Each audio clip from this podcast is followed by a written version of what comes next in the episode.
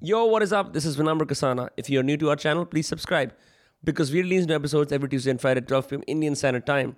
If you're listening to this podcast on an audio platform like Spotify, Apple Music, or whatever else you listen to podcasts, make sure to give us five stars. Uh, really helps bump us up in the rankings, and we're trying to be the best in Bharat. This episode, I had the good privilege of speaking to S. Vijay Kumar, author of this book, The Idol Thief, the story, the true story of the looting of India's temples. Amish Tripathi swears by this book. Now, the reason I had uh, S. Vijay Kumar on the podcast is because he has been documenting the looted Indian an- antiquities all across the world uh, in reputed museums and galleries and trying to get them back to India and in the temples that they actually belong in.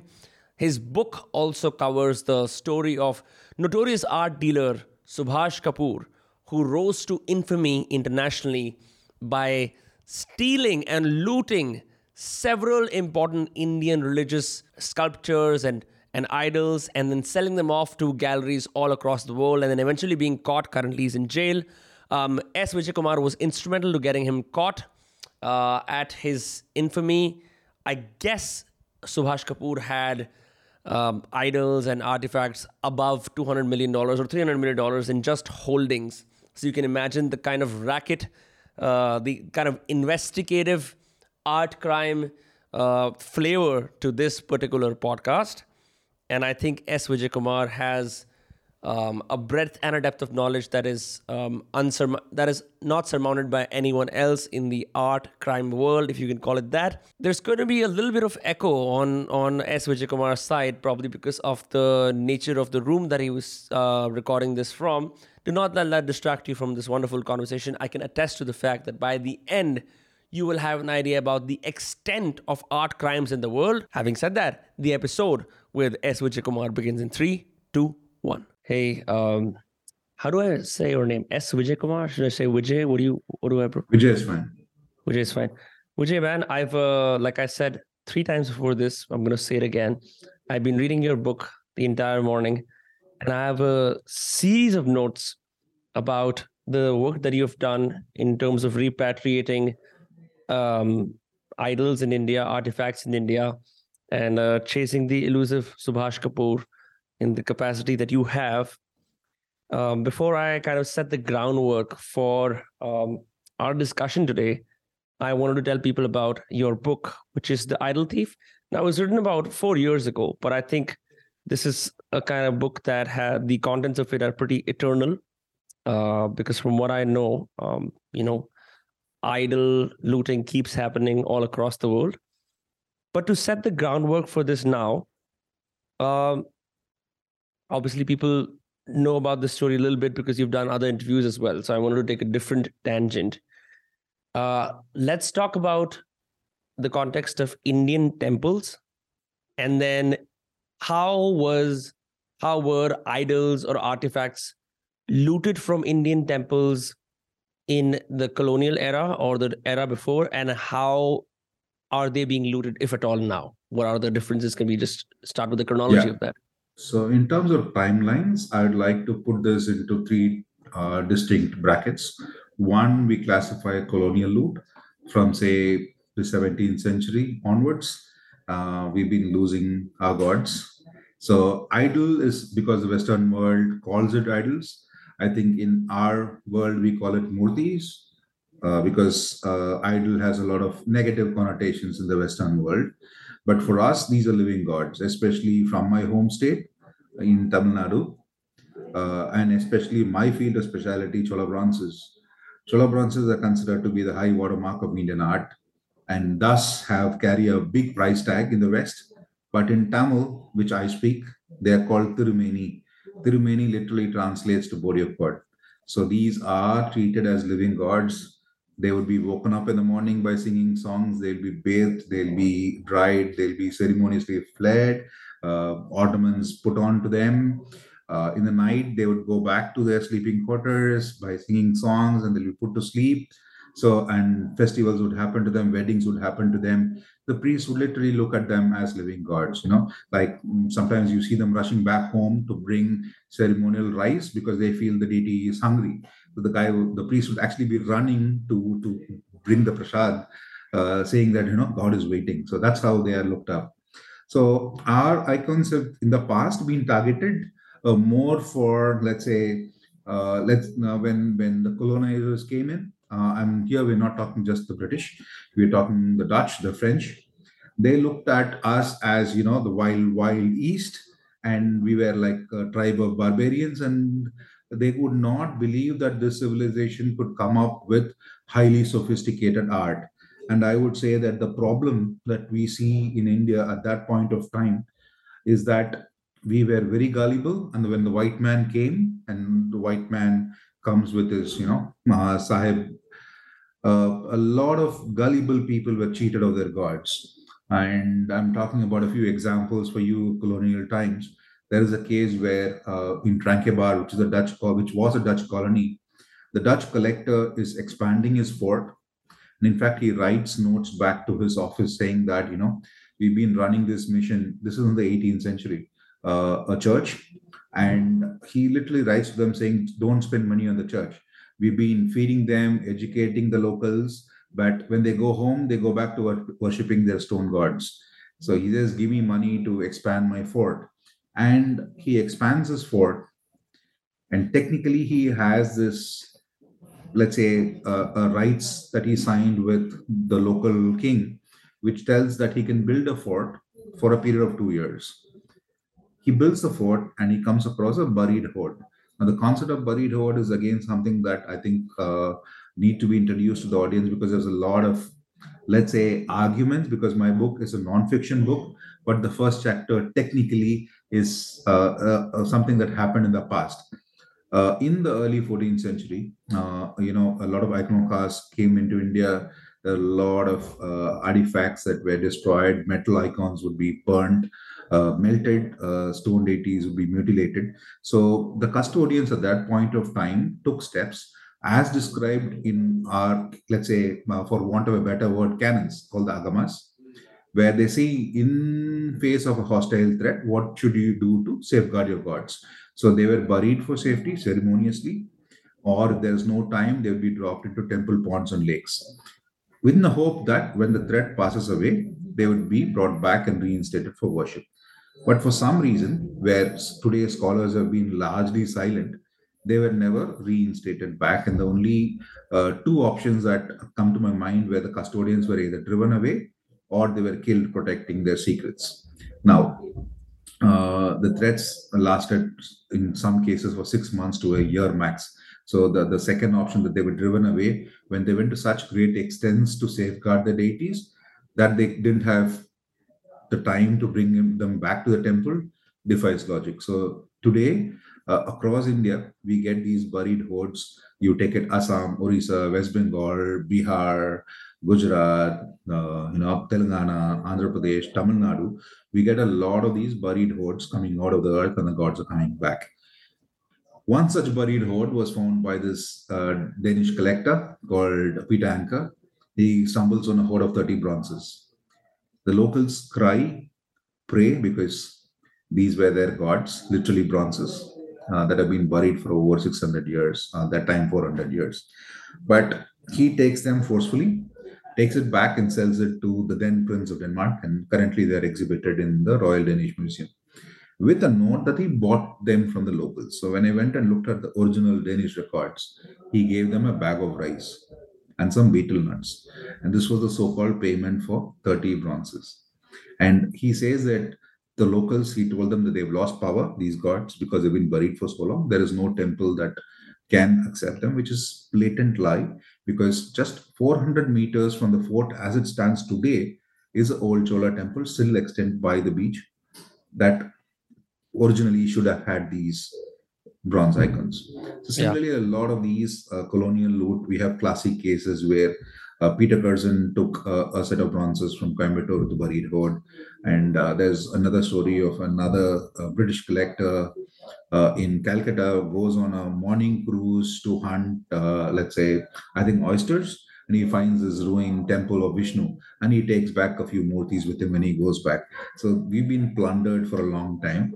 In the 1920s, the West opens up to the concept of our gods, especially the French. So there is this Chinese collector called C.T. Loo who opens a uh, let's say dealer in Paris who opens his own showroom called the Pagoda Paris Red Pagoda he builds, and he basically starts selling Chinese artifacts. But then he realizes that there's a demand for Indian art, especially Chola bronzes and other Hindu icons and Buddhist icons. And he recruits a scholar called Dubreuil, who used to be in Pondicherry, the then French colony. And Dubreuil, masquerading as a scholar, works with C.T. Loo and the Musée Guimet for about 20 years and they plunder over a thousand icons, smuggle it out of Chennai, uh, Tamil Nadu, into Pondicherry, Andhra Pradesh, and CT Loo becomes the front. Dubreuil is a supplier, and they have, in fact, have a, an agreement wherein you take all the bronzes, the bronze in the Rijksmuseum, the bronze in the British Museum. Most of the bronzes currently in the West were all. So if you just Google Loo, you will know what he supplied uh, or he sold, and these were all illegally moved from then French colony of Pondicherry. And in fact, there is a confidential police report talking about the 1920s idols being sent from Tamil Nadu into Pond, smuggled out, but then that report is just a name report. We don't know what happened after that. So this has been happening for a long time, colonial loot. Sadly, uh, there's not much legal basis for return of colonial loot. We can only request uh, to do the right thing, history must return to its geography. But the good thing is people are realizing, and I think the current, current generation don't want to be associated because this, these are basically war trophies. If you if you really look at it, it's conquest and plunder, and and they don't want it to be uh, a scarred remain signs. And I'm happy that the Glasgow Museum, for the first time last year, returned a set of 12 objects taken during the colonial time. The very first time India has ever got back uh, which included three murtis, a ceremonial squad. So it started. So the colonial period, it started. Uh, I think we are cracking uh, that part. And then there is a time from between 1947 and 1970, which uh, was, I would say, the main time when we lost almost the majority of our best of Indian art to looters, wherein they were smuggled out many times to the diplomatic bag diplomats leaving India used to go back with artifacts uh, to line their gardens and you know, a lot of things. And that's when a lot of our scholars got involved. When I say scholars, soul scholars, uh, many of them, I don't want to even call it by the correct name, Lotus awarded scholars, uh, trying, working hand in glove, taking these smugglers on recce trips that forced India and Italy actually to campaign against illicit trafficking of antiquities to the UN. And we managed to rally support. And in 1970, the UN came up with a convention, but then, you know, the UN is as toothless as it was today. They mm. couldn't put it in retrospective effect. So the 1970 convention is basically saying that henceforth, we'll all behave well. And, and it's it's like co-opt, you opt to sign into it. And these nations call us source nations, you know, as though we are some mine or supplying factory. So we, when I say we, India, Egypt, Italy, Cambodia, Nepal are all called source nations. All former and, colonies. Uh, culture-rich uh, places where you know we you stumble uh, anywhere you will find something that's over a thousand years old and these uh, countries basically okay at least they said okay from 1970 at least, the convention is very simple. If you can prove that it is a theft that happened after 1970, you don't have to go to courts. All you have to do is use the convention in the other country that currently has artifact is a signatory. The 30 days to refute your claim. If not, the object to forfeit to India or to the source nation. So this is an enabler. So the UN convention, again, largely misunderstood where the Western world and the museums think that the 1970s, some Lakshman Rekha that miraculously washes a stolen object. It doesn't. If there is a, a stolen object, continues to be a stolen object. Common law clearly states that a thief cannot transfer title. It's like somebody, you know, all these pawn houses which deal in stolen jewelry. When they get caught, they have nothing. So they just have to give up. Similarly, right. the Western world, when they are caught with the stolen stuff, if it's pre 1970, India has its own patrimony laws going back to 1878, where he had the Buried Treasure Trove Act. So we have to go to court. So if it's after 1970, we invoke the convention. So the convention is only an enabler. It doesn't. So the art market gave its own interpretation. So now what happens is they get a letter, a fake provenance letter. Provenance is like, you know, a title deed which describes the history, the background story of the object. So, so going back to the villain of my book, Kapoor. So he and another scholar recently, which we exposed, uh, Emma Bunker, who used to work with another British Thai uh, smuggler called Douglas Latchford, who's since deceased. They used to collect old letterheads of shops in India and other dealers, get an old typewriter, and they would type a receipt saying, I bought this in Delhi in Calcutta in 1968, 1969, 1970. And that single sheet of paper was all the due diligence that museum did to say that it is bought before 1970 and somehow they feel yeah we've done our checks. No yeah, and how much would these sell for? How much would like these uh, typefaces uh, of indian signboards sell for? See for me uh, our murtis are priceless so i don't want to put a price tag but no, I, don't, I don't mean the murtis. I mean i mean the, yeah. the typefaces that you mentioned the indian signboards I, I I think they just get it printed artificially aged. They're artificially aging murtis now. So I think mm. they just print them. So these jokers basically use these. Uh, so they pay pittance to the local smugglers. But mm. post 1970, a, a, strange thing happened wherein um, the rich collectors, Hollywood, let's say the rich or the famous, the world's richest man, for example, Norton Simon at that time, he was not just the richest man in the world, he was richest man in the history of the world. He starts collecting because his third wife, when they came on a honeymoon to Delhi in 1971, met one of those soul lotus scholars. And he encouraged them to buy Indian art. And he spurged $1 million on an Nataraja. And there are two or three such cases which we have successfully fought, but there are hundreds of cases that India was never, let's say, going after its treasures. At some point, it became like a, a red herring. So if you go to a shop overseas in Paris, they have an Italian artifact, they have an Indian artifact, they have a Camorra artifact. You would confidently buy an Indian artifact because India didn't care. And I say this with numbers. So Italy and India jointly started this race in 1970 after the UN Convention. Italy created a national art squad under the Carabinieri police. They have so far recovered close to 148,000 artifacts. And these are basically, most of them are pottery shards and pottery amphora vases from tombs, not from, okay, there are a few church paintings and other sculptures, but compared to India, wherein we're talking about active worship sites that have been smuggled and targeted, India brought back 19 antiquities, one nine in the same period from 1972 to 2000. 2000 to 2012, it was zero. 2012 to now, we have crossed 600. Yeah. So we're still scratching the surface, but it's important for us to understand the context because in 1998, a uh, British journalist called Peter Watson exposed one of the premier auction houses called Sotheby's in London. And they used to send their India experts on sales trips to India. They used to come, uh, in, literally, I've seen their travel bills where they meet smugglers. And Peter Watson actually did this book called Sotheby's The Inside Story, where there's one chapter on India. Mm. They used to come on recce trips, pick and choose the best of Indian art, and then they were robbed. So this was not some random theft happening. This was wait, wait, wait, wait, wait. You're saying you're saying Sotheby's got their people inside India, and then they tipped off smugglers to rob the play the things that they wanted. Yeah. They they worked in tandem with smugglers. Yes. And how was this allowed? How was you know? Let's dial it a step back.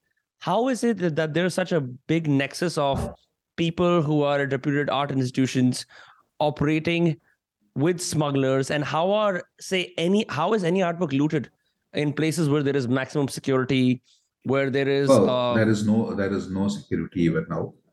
Uh, so the problem is uh, again scant loss. So you'll be surprised to know in India there is no section for art crime. There is no section for temple theft. We they're all tried under IPC 380, Mhm. which is housebreaking theft, which carries a maximum penalty of 3,000 rupees and seven years. And in my home state of Tamil Nadu, 1993, they bought a stupid amendment. The amendment was bought in good earnest. They said the minimum penalty was three months, the maximum penalty was seven years. They said, look, temple theft, we should keep a minimum pen- uh, penalty of three years. But they, when they did the amendment in 1993, they forgot the word minimum.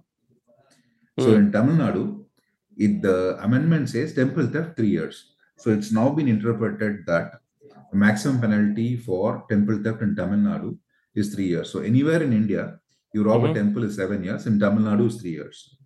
Number two, if you rob a house in Tamil Nadu, it's seven years. You rob a temple in Tamil Nadu, it's three years. The amendment still stays. Compared to it, consider the amount. So in 1971, when we lodged a case against a Canadian company importing an Nataraja via London, they had purchased it for $1 million. Hmm. So we are talking about on one side a scant penalty, very little jail time, and if they succeed in moving out, a million dollar windfall. And this is a potent recipe for disaster. Yeah.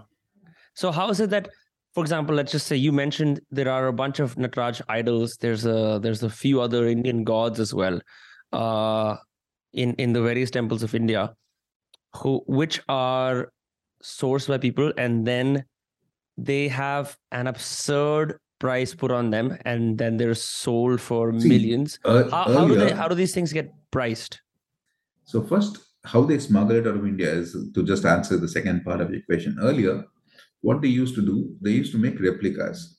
Hmm. They would show the replica to get the export permit to say it's a newly made one. And we have a stupid rule there you get a non-antiquity certificate, and it is not something that's in stamped, it's like a tag. And it allows you to export it for six months. Simple, they showed the duplicate, got the export license, and shipped off the original. But okay, so so one more thing. So I mean, I'm just talking as a layman because I'm not in this world at all. So just to understand, let's say you've got a temple in Uttar Pradesh or a temple in in a part of Tamil Nadu, right? And it's a fairly modern temple. We're not talking about the 80s or the 90s. We're talking about now. You've got a bunch of uh, pujaris, a bunch of priests. You've got like the temple governance board of some kind, right? And you've got some idols that are placed there, right? In the temple. Now, if I'm a smuggler, what will I do? Will I go in and I speak to the See- priest and I'm like, hey, can I get this? Can we barter a deal? Like, what is what happens there? Okay, so thefts happen from four different types. One is active worship sites, movable deities. There are immovable deities. Movable deities are typically bronze images that you can come in and take. The immovable deities are what we call koshtamurtis. So when you come at the shrine, they are granite deities that are fixed on to columns on the wall. And sometimes these are broken. We have had cases where robbers come in the night, chop off the heads. There are literally headhunters going after heads of our gods. And there are guys who actually uh, you know there's a case of a varaha which is the form of vishnu. It weighed five tons. This is a freestanding statue. The robbers put a chain around its leg yanked it to a truck and pulled it breaking off the legs because the leg was anchored to another 10 ton stone pedestal and this varaha is currently with a dealer in switzerland we're still trying to get it back so this is under worship sites where they're mutilated uh, and then to transport them, some of these were so huge that they're deliberately cut into pieces. We've had cases where we're currently working on a yakshi from Uttar Pradesh, Parvut. A what? uh, A what? is- yeah, a yakshi uh, goddess uh, Okay. statue from the second century BC. It was a registered antiquity with a farmer. He was uh, worshipping her as a Kuladevata. And she was registered uh, immediately after by the Indian Antiquities Act of 1978. It was stolen in 2004. The robbers cut her into three pieces, smuggled it out because it was easier to ship in parts. They got a restorer in UK, uh, in the US to stitch it back, basically fix it back.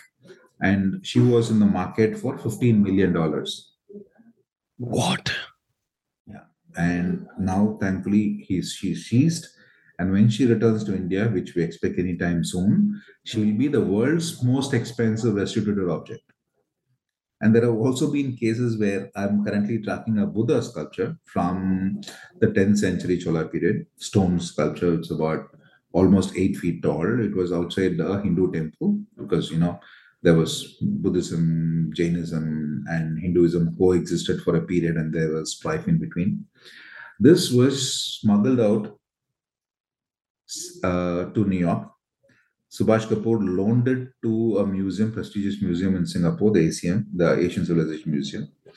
It was exhibited on loan from Subhash Kapoor in Nalanda Way, which was a prestigious show, which was opened by the then Prime Minister Dr. Manmohan Singh and this buddha goes back to new york after the exhibition with a provenance paper that is exhibited in the nalanda way opened by dr manmohan singh.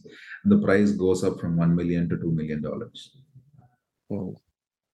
so uh, how are they priced? Uh, to answer your previous question they are priced on rarity. So technically what we have to understand is legally as per india's laws anything over 100 years stone or metal icons are banned from export you cannot export anything over 100 years. You cannot hold anything over 100 years in your house. If, if you are, if you have you have to register it. When you register it with the ASI, you need to provide the registering officers to conduct an inquiry as to how you got it. Just don't go in your SUV, pick up a stone idol, and bring it home and you register, which was an attempt. I, I see you are laughing, which is what the culture minister wanted to do three years ago. They wanted to do away with the process of ASA registering antiquities. They want to come up with an online portal where you could just upload a photo and it, it could be yours which was possibly what the collecting lobby wanted, and ridiculous as it may sound. So there is an active lobby that is advising people that we should have a vibrant mm, internal domestic market for antiquities. Because why are they getting exported? Because we are not buying it in India. That's their logic. And what we're trying to say is these are not meant to be commodities that should be sold. The original creators did not intend them to piece of, be piece of art that we see them as art is incidental. They were meant for worship and they should be housed in the sanctums. And there was this attempt, literally, there was a call for a tender to amend the Antiquities Act to do away with the registration process. So we have these brain dead people deciding policy and uh, you know the collecting for, for example in the us they've gotten so strict in fact, they the art dealers have been brought under banking security norms like KYC checks they have to do. And we have on record the New York Times quoting that some of the auction houses paid as much as $75,000 to lobbyists to lobby against this stricter regulation. The EU has come up with similar stricter regulations wherein they are controlling art dealers to give a due diligence like i have checked the providence. If it's like for example you don't get something from india as saying origin thailand. The dealer has to say i know that this is i've checked. They have to give an undertaking on on that side they're putting stricter because art market is something that is unpoliced nobody knows there is no data Nobody knows who sells, who buys. It's all anonymous market that flies under the radar. And India is going regressive. We don't have a art crime squad, national art crime squad. We don't have even an act for our heritage crime. And we want to dilute an already toothless act. You mentioned in the end of your book, we're told that Indian art may be better off and safer in a posh foreign museum than in a dusty old temple. Nothing could be further from the truth. Now, this is a reference to something you said earlier, where you said that these um, these gods, essentially gods, right? Uh, they uh, they were, were they've been made art incidentally as a consequence of being uprooted from the same temples. But I'm I'm just wondering why you make the case for for that. Like, what is it? Is it not going to be harder for temples to considering how valuable they now are in the eyes of the world? Is it not going to be harder for temples to secure them and guard them? Exactly. See, first, they survived a thousand years without this temperature control and curatorial support. They have been happy being where they are for a thousand years before the dollar driven greed of the West uprooted them. Number two, imagine every guy who's buying an artifact is breaking the law because, as per theory and practice, the tap was closed in 1970. Even if you take the UN statute, you cannot export anything over 100 years out of India. Anybody who is buying an artwork outside of India is committing a crime if they don't do a proper check. And you can it cannot be like no on one side the tap is closed and the water is still flowing the other side. So unless this is akin to wildlife trafficking. The buying stops when the killing stops. So similarly when the demand for the the 1 million dollar price tag if it goes when people realize that they are not buying art they are buying and this is proceeds of crime our temples will be safe yeah. Um, so when it comes to India's own um, laws, its own government, its own will to kind of go and get back some of the idols, some of the artifacts, where do we stand that in in that domain currently? Is beyond I'll the just give you yeah. numbers in comparison. Nepal brought back more than thousand in the last four years. Cambodia has brought back more than a thousand in the last 10 years, and we are still crossing 600 uh, I think it's still uh, the probability for the iceberg. But I think in the past, people used to say that you know art crime we see it in movies in the 1960s 70s but nobody in fact i think mine was the first book on this subject number one number two for a long time including the custodians whenever this matter comes up in parliament you would always see single digit numbers of theft and and whenever I speak, I say that we are losing about 10,000 major works of art every decade. That's 1,000 major works every year.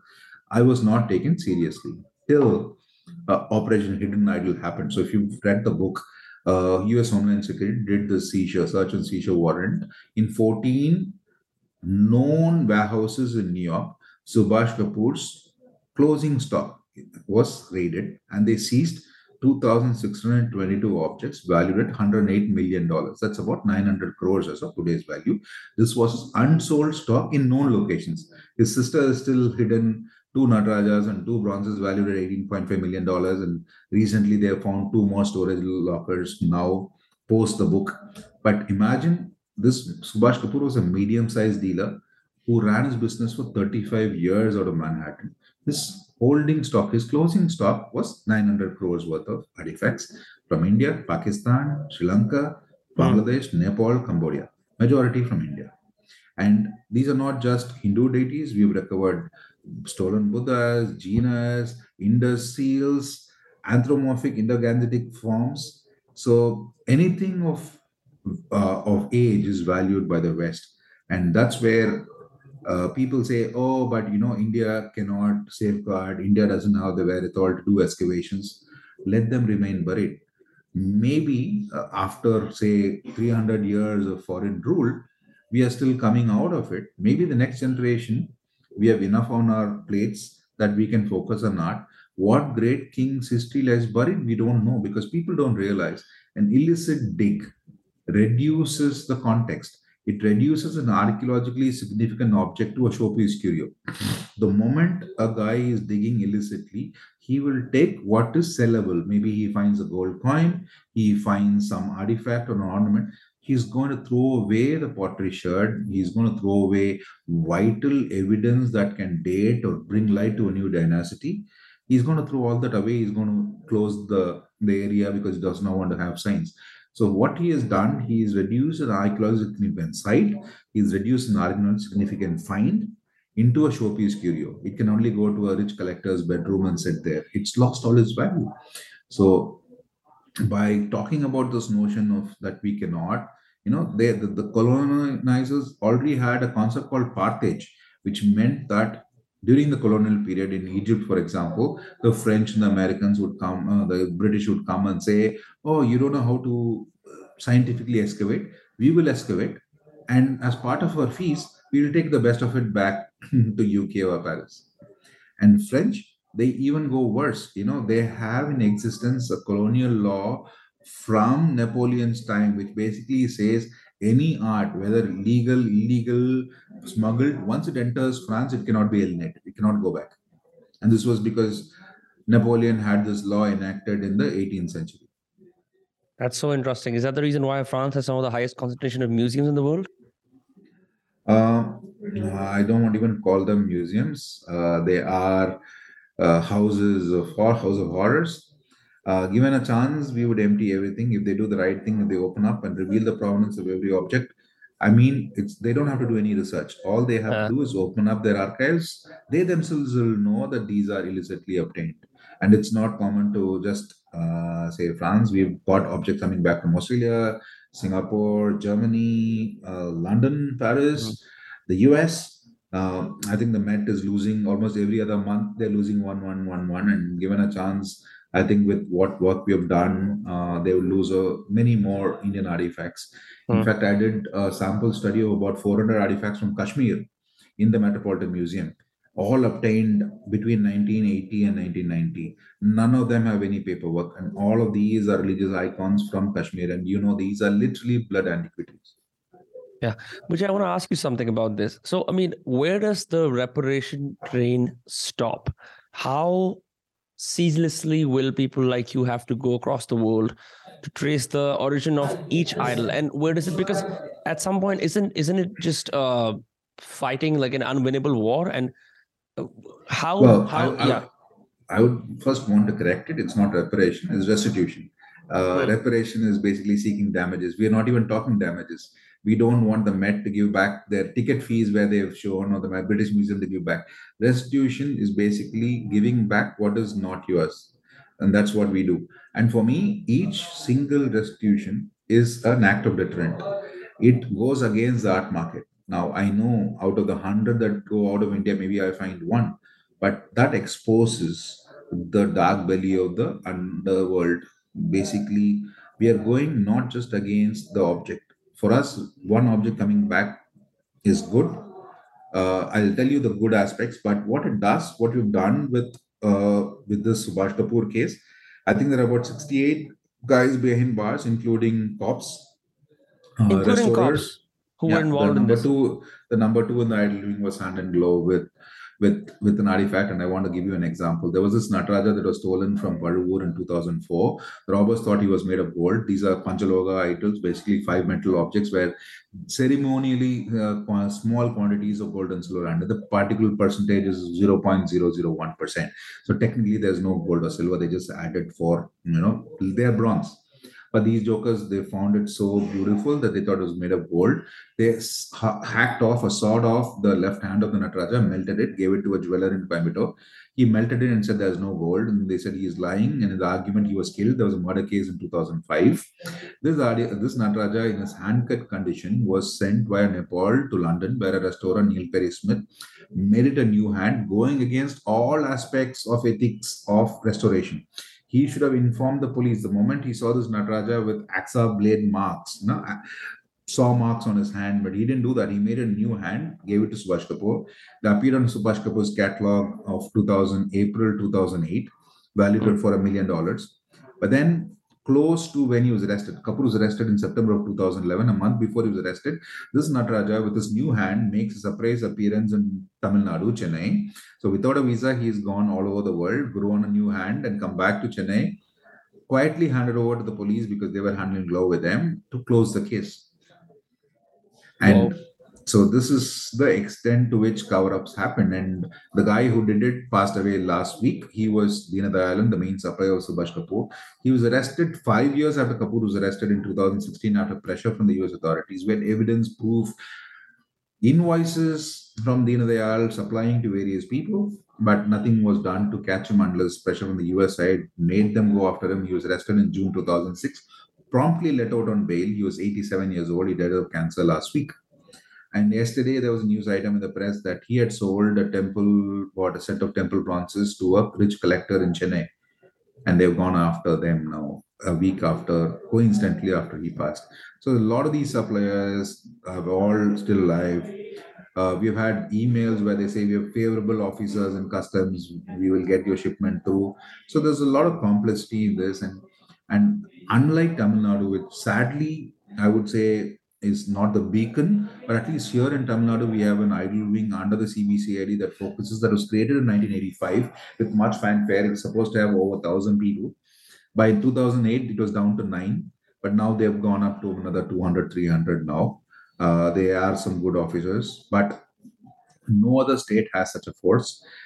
Karnataka announced one with much fanfare two years ago. We talked to them, we mailed them. So far, they have not even responded back. Calcutta has one, sorry, uh, Kerala has one called the Temple Protection Force, where they've not even found one icon.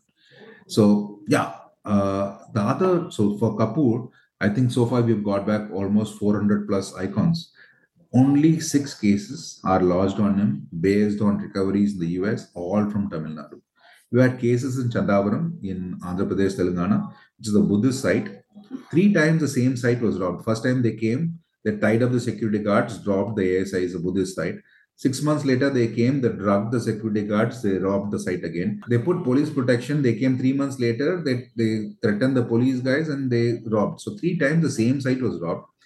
The artifact was recovered from Australia. One more sitting in the Louvre, Abu Dhabi. One was auctioned by Christie's. We got back one. But still, they have not, there is an FIR, ASI site, they have not lodged a complaint on Kapoor. And the saddest part is Kapoor was finally convicted last month of three cases, despite all this host of evidence. And because he was convicted in Tamil Nadu, he got three into three, nine years, plus one more case. So he's got, because maximum they could charge him only three years because of the stupid 1993 amendment. So he's got almost 10 years jail, of which he is served time. So he's going to be let out shortly, but then the US will extradite him because he, he's a US passport holder. He'll go and face time in the US. But there mm. he'll be a a business criminal, not a hardcore criminal. So if he had been tried in any one more state, if, if for example in Chandavaram, if ASI had filed a case, mm. he'd have got seven more years. I have Number, a question about yeah, just, I just I just have a question about um, not only just Kapoor, the kind of people who are attracted to the world of art crime, right? Um, what to what extent? Because you mentioned drugging the security guard, you mentioned tying him up so when it comes to personality types who come to this, what are the economics behind it? What kind of people come into it, and what measures do they typically use to get like a piece of art? Well, um, first of all, it's a problem with our own creators these bronzes, as I said, are the high water mark, Gupta art. I, I, have traveled like 300, 400 kilometers in Boondock places to see one Gupta sculpture. So it is a virus that once bites you. I I I, I got into this because of the, the the way the allure. So I I in fact I wrote once when I saw this uh, Parvati sculpture that was actioned by the ACM in 2006, I went there for, they had these huge standees announcing the acquisition without knowing that she was stolen and that's another story. They had basically when they put out the notice, they had rendered it in PDF in the wrong size, so I could not do the math. So when I went and checked the original one, but interesting, I blogged and I said she came to life, I became metal. So that mm. is the allure of, a, of of these deities. You know, they are so beautifully done because they are in the the the the sthapatis, the creators, use these divine proportions that are supposed to excite. So imagine these ceremonial bronzes are coming out of procession, thousand people, two thousand pairs of eyes on them. They should look at him as God. But then you remove the two thousand pairs of eyes, replace it with one guy, and imagine the allure. You know, you just can't take your eyes off them. They are designed to capture uh, and I don't know for some reason. So I've seen these collectors. There's this Douglas Latchford guy. So he got so enamored by looking at a sculpture of Shiva and Skanda. He called his grandson Skanda. He named his offshore trust Skanda Trust, where he hid all these icons. So I think it's it's basically uh, it's like a fetish Mm-hmm. Uh, but then once the man, old man becomes old or passes away, the sons and grandsons don't want it. So we had this goat-headed deity which we recovered from outskirts of London early part of this year. So this was from Lokhari in UP and this was stolen in 1988. So the guy who bought it left it out in a English garden. And one of our friends was visiting, he looked at it and said, Look, there's a grotesque looking statue, only came from, mean, is it yours? I said, I'm bloody hell, I'm looking, I'm searching for it for the last 30 years. And we managed to talk to the owner, and she bought the property. She thought it was garden furniture, it came with the property. So somebody, you know, so this was a deity that was worshipped by the locals, you know, like a spirit.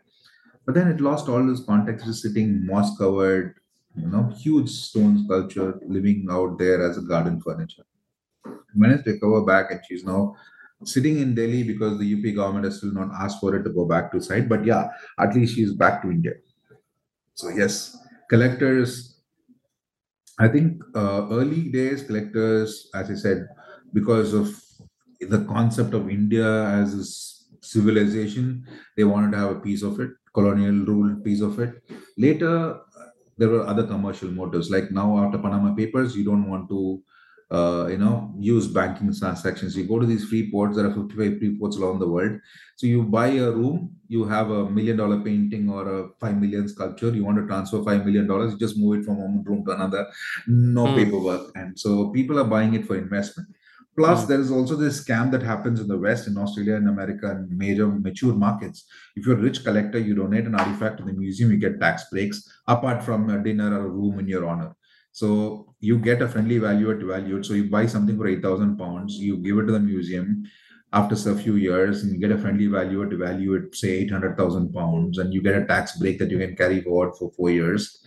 So this is another scam that's happening. The cultural gifts program is another big scam that happens. And lastly, we have now looked at terrorism and uh, terror financing. Uh, for example, in Syria and Iraq, we know that uh, Daesh, uh, one of the key. You know, their estimates vary, but we have seen satellite imagery where Daesh was handing out digging licenses for people to illicitly dig for antiquities. So yes, oh, the ISIS was also the ISIS was also involved in antiquities uh, looting. Yeah, they were basically giving out digging licenses for people to illicitly dig sites in Syria and Iraq.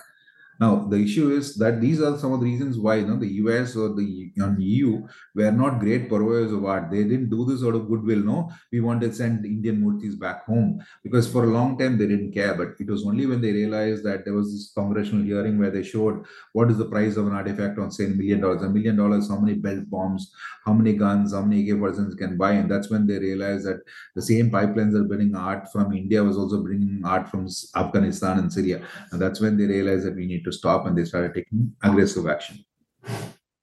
How do you get how do you keep track of all of these things considering most of these artworks are physical? I mean are you traveling around a lot in the world? Are you looking at yeah. specific art publications to understand it? Do you have a do you have a network of people you you cons- consult with? Yeah so uh, i i've been doing this since 2006 uh, for a long time i was sitting in singapore. I used to uh, i have a day job. I still have a day job. And i was in singapore for about 15 years and in Singapore, I miraculously got back two, three, uh, two hours of my life every day because there was no traffic. So I used to use that time to read uh, more about art. I'm largely self-trained. I'm not a trained historian. I didn't study history, at least in school. But uh, uh, in 2013, I met a few friends and we realized that it should not be a one-man effort. I did have a team of volunteers uh, right from the start in 2007 8. We were working on it. So we formally called it the India Pride Project. So what the India Pride project does basically is to encourage people to come forward. So for a long time, people that Murti is lost, or oh, it's gone, never get back. So we've said we want people on the ground because you know uh, we have this strange concept where police stations are judged by the number of open FIRs. So if an FIR is open, they are like grading points go down. So what the police do, they got these catch these small criminals and say, This is the guy who robbed the temple, idol not found. Close the case. Mm. That's the FIR is torn up. And then they find some other idol, they give it, oh, okay, you lost two, keep these two, please close the case. So there's a lot of these problems that we typically get. But the larger issue is people don't realize that no amount of passage of time washes a stolen object. And we've successfully got back. The oldest I've gone back is 1961. Uh, two thefts happened in the Nalanda site, State Museum. In the holiest of holy Buddhist sites, 12 bronzes were stolen in 1961 and two more in 1962. Uh, Mr. Sanjeev Sanyal was then the economic advisor to Prime Minister, now in the EAC. He told me he was talking to a retired ASI officer, uh, director, and he said, Vijay, can you solve this crime? I said, Look, I know this case, but there was no evidence or photographs available. Uh, so, but lucky this uh, retired officer, Dr. Bishwas, had photographs and some memos from 1961 and he shared mm. it with me. And luck could have it, we tracked one bronze to the LACMA, the Los Angeles Museum, and we were working to get it back when another friend of ours, you know, we have this network of like-minded, let's say, uh, the Avengers kind of network. So I work with uh, similar-minded people in Nepal, Cambodia, Italy. So one of our friends, Linda, in who runs this art crime school in uh, Italy, was visiting TEFAF, which is an art art fair in Maastricht, and she said, Vijay, the, uh, so I, I gave her a list of uh, prospective dealers who deal in Indian art and said, if they're exhibiting anything Indian, send me photographs. That's how we work. We collect uh, old catalogs, we collect auction house records, and we document. Uh, we follow online auction sales for anything that is suspicious. I do trips around India. We go to museums every year. We pick two sites with a volunteer team. We go so that we know based on the site shape, material, we know which at least which state, which dynasty it is from. Based on this, Linda was visiting TEFAF in 2017, if I remember right. And she said, Mhm. Look, there is another guy who's not on your list selling some Himalayan Buddhas. I said, Okay, mm, send me photos. And I, I still remember to 3:47 uh, a.m. in Singapore when I was getting these messages, and I said, "Shit, I recognize this bronze." And I, and I still remember the WhatsApp chat. I said, "Ah, I have a match." and we managed to get the, Dutch police involved, and they went in and said, "Look, there is a police complaint against this. This is a very tough case because this is a very small Buddha, uh, the Nalanda Buddha, and uh, the robbers actually broken a piece of the Bodhi tree leaf from one side and welded it on the other side to make it look different. But then my visual memory, you know, I play this game where I commit objects to memory. I put them like films. I put it on my wall." For a day before my wife takes them off, so I just memorize them so I knew that it was the same bronze, and we managed to. So this was a dealer based out of London. So he flew it back because he couldn't sell it in the fair. We then we worked with Metropolitan Police. We seized the object. They disputed my claim, and then finally, a expert from ICOM was called in, and they accepted a match on August 15th of uh, uh, 2018. The bonds was handed over back to India in London, and the bonds has come back. So we keep doing this. Uh, the next year, we got back uh, a Rama set, Rama, Lakshmana, and Sita stolen in 1978 from a temple. Again, with a dealer in London, one of our volunteers spotted it. We managed to track it for four years of searching for it and finally came up because the temple from where it was stolen in 1978, they had left with a, and so they had four bronzes, Rama, Lakshmana, Sita, Hanuman, and another Hanuman. So the four bronzes were stolen, and the, the separate standing Hanuman was the only one left because too big. So the temple for Rama became called a Hanuman temple. So we were searching for a Rama temple because over 40 years, people had forgotten that it was a Rama temple. And then uh, the Hanuman of that group is still stuck in Singapore. Hopefully, it will come back. But then we managed to track it. And when it went back, you know, there was 10,000 people. And I was literally, so you asked me the importance of this. So I showed this family that is in Singapore from the same village uh, the Hanuman that is still sitting there. The Rama Lakshmana Sita has gone back to the temple to active worship after 42 years. They saw the Hanuman and they prostrated in the museum and started crying because I asked them, I didn't know it was such an impactful thing. When she said, No, my daughter is named after this deity. So imagine that is what it is faith. No, that is faith. And 10,000 people. And we worked the state government. They said, no, it cannot go to storage. It has to go back for worship. They said, you should do this, you should do that. Within a week, the local businessmen, the villagers, they got a strong room done. They put a police beat. They got CCTV cameras installed. And now you won't believe for every festival, the entire economy of the village has changed. Everybody wants to see this UK return drama. And if, you know, 5,000, 6,000 people come. There's a shop that's come up. There's a hotel that's come up. And it's literally put the village back on the map. Wow, I'm you you would think that the community would just have like a like they would not care about uh you know uh, putting the idol in a in a place of their own but it seems to me that that the that the idea of their gods is really embedded in their psyche. And so the the restoration is actually a good thing because it in a way allows people to essentially get back to their roots.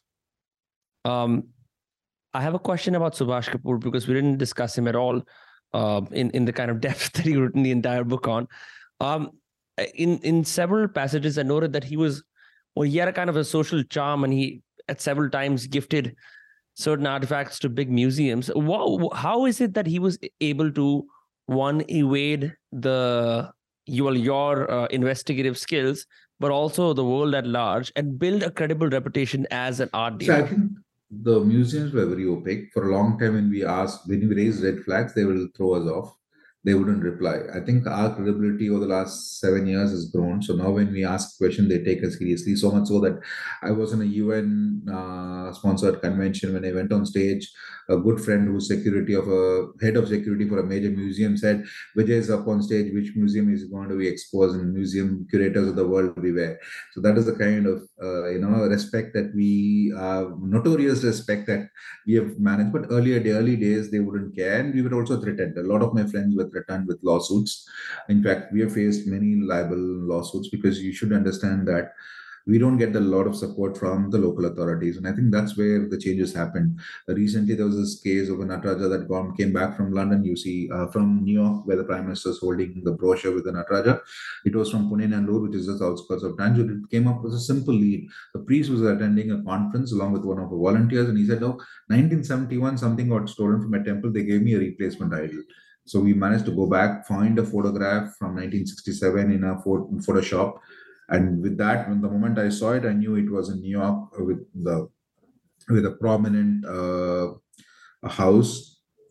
And we gave the proof. It came back, and uh, six months ago, uh, all three of us, so my main volunteer, the priest, and my informant, we were there in court, and the temple authorities said, Vijay, we want you to physically give it to us. Forget the courts, forget the police. You please give us the idol back. And we had the pleasure of handing it over, go back to the temple to see this actual working. So we want more people to come up and report thefts.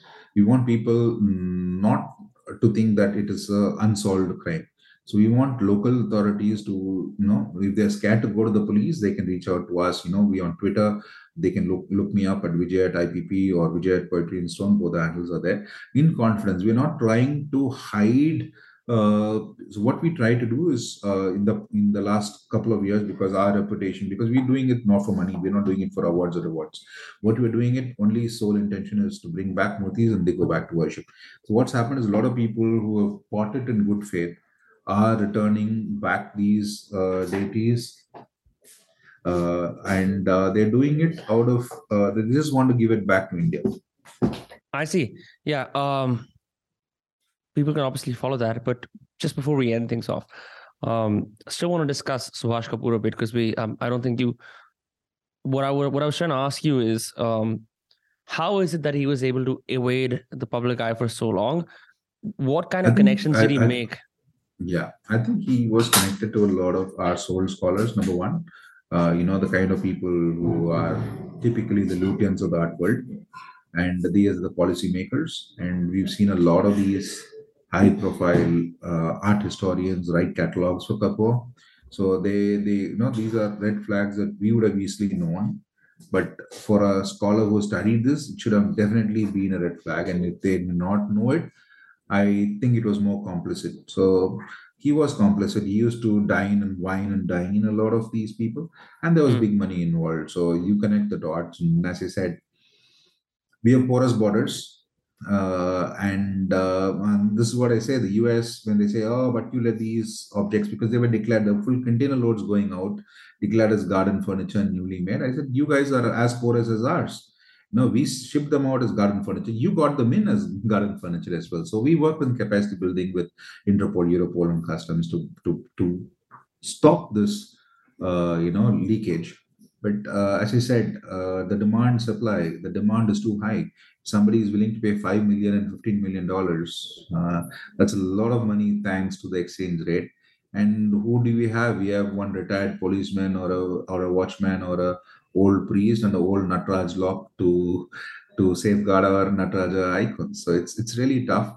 So Kapoor got away. He gave a lot of gifts, and I think curators were 100% complex. So they knew that these were technical. We've had objects with fresh sand incrustations.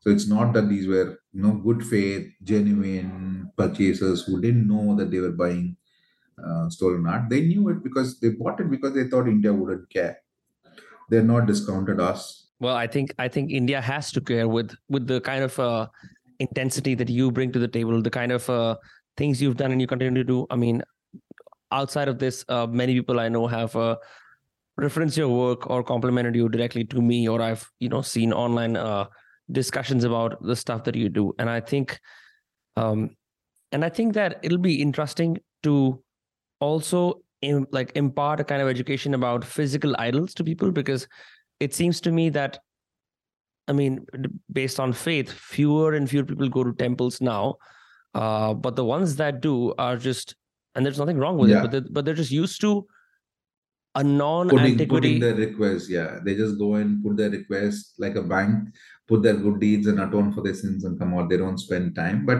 I think that is changing. I've seen a Yeah. lot of young no blood I, I, didn't, I, didn't, I didn't actually mean that i was going to say that the the idols that you see in a temple are usually just made by artisans now like uh, like especially in north india i don't know if there are any particular sites where i where i can go in and witness like an idol that's been are. around yeah I've been, yeah, yeah, I've been like in Iran. what are some examples uh, well, for me, if you list right from uh, Verul, Ajanta, Ellora, uh, you know, Bihar, Gupta sites, and Uttar Pradesh, MP, but are these places of worship or the or are these places of like historical significance I would say that, as I said, for one broken, mutilated Gupta era sculpture, we have traveled 400, 500 kilometers. I think it's it's just that for a long time we were looking at careers to make money. I Mhm. think one generation we now have a safety net. I think the next generation is firmly rooted to understand and be inspired by our history. And I, and I also feel uh, that uh, no, I'm not special. Uh, a lot of things I've shared a few cases, but a lot more cases where I feel that the gods want to come home.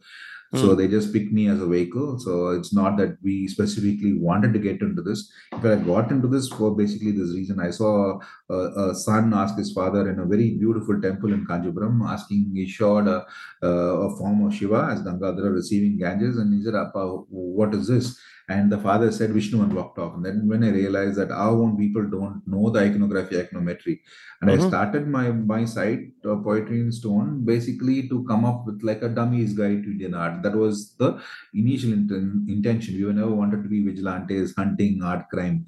But one thing led to another. We started blogging about it, and blog got like many people in. We started visiting sites to develop more content. At that point, we realized that when we before we go to a site just for like photography, you know, we need to carry the appropriate lenses, and we don't want to miss anything that we need to see. So we started studying, published any book about the site, and when we went to the site, we find objects missing. And that's when we realized that what should be there is not there. And we ask the questions, they would say, ah, it's in the stock room. You go to the storeroom, they say, oh, it's in the museum. Go to the museum, they say, no, here. That's when we realized that something was amiss and we got into all this. We started tracking art crime. There's a lot of good people who helped us. The media helped us a lot. Uh, there's a very good uh, blogger called Jason Felch, Chasing Aphrodite. His book uh, on Italian art crime was like an eye opener. And in fact, I think before we studied, the smuggler studied it because the modus operandi was very similar. They actually have profiles like no now no longer are they coming physically like the recce trips are stopped. It's all on social media. So Navina Swayamvar happens where people are bidding on WhatsApp for our icons on Facebook. So and what we have to safeguard? We have a ill-funded, ill-advised, ill-equipped uh, statewide art force. I think it's high time India invest on a national arts card, pick the best of their art and safeguard. And I think uh, it's coming. More and more objects come back. I think the uncomfortable questions will be asked how they went out, and uh, they just can't hide uh, answering, not answering these questions. Mm, and i also think that the with the this kind of revisionist indic renaissance that we're seeing with politics and and books that should also apply to indian art because i don't think enough is spoken about that Well, as I said, I don't want to look at my work with a colored lens. Uh, for me, a Jain Murti, a Buddhist Murti, uh, an Indus seal, or Indo-Gangetic art from uh, uh, Islamic standard, alam, uh, grill, it's all the same. It's all the shared heritage, the ancient wisdom of our ancestors, and our sacred Mhm. duty to protect it and uh, have it to the next generation so that our sons and daughters and great grandsons can see it in India, not in the British Museum or in the Metropolitan Museum. Yeah we don't want to have a parts of our history fragmented all across the world you don't want to be a world traveler just to find out who you are as an indian well um Well, it's Yeah. gross injustice, and I would say that uh, I think the world, the Western world, has to look at objects of faith as subjects of faith.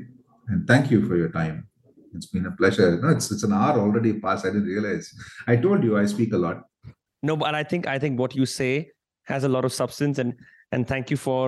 I mean, I didn't even get to half my questions, but you answered so many of them in in multiple uh, deviations. So I definitely want to speak to you in person because I think that uh, there, there's a kind of there's a kind of semi lag that happens in a Zoom conversation. But whenever you're in Delhi, I would just like an open invitation to come back on the podcast and, and speak about your things, speak about all the things that, that you're interested in, um, and hopefully uh, catch up on what has happened since you wrote this book in 2018, because I'm sure there's a lot of new developments, right? Um, yes. then people can follow you on what are your uh, social handles so we can plug them? So they can, as I said, just Google me, Stolen Idols, or on Twitter, uh, look at India Pride. Hey, man, that's what I did. yeah, Vijay at IPP and Vijay at Poetry in Stone. And uh, we are looking at some exciting recoveries happening soon. So you will see us in the papers as well soon. Well, wonderful. I hope to read your uh, name with the morning coffee. Thank you. Wonderful. Wonderful. All right, man. Take care. Best of luck. Thank you. Uh, and, uh, you know, see you whenever in Delhi.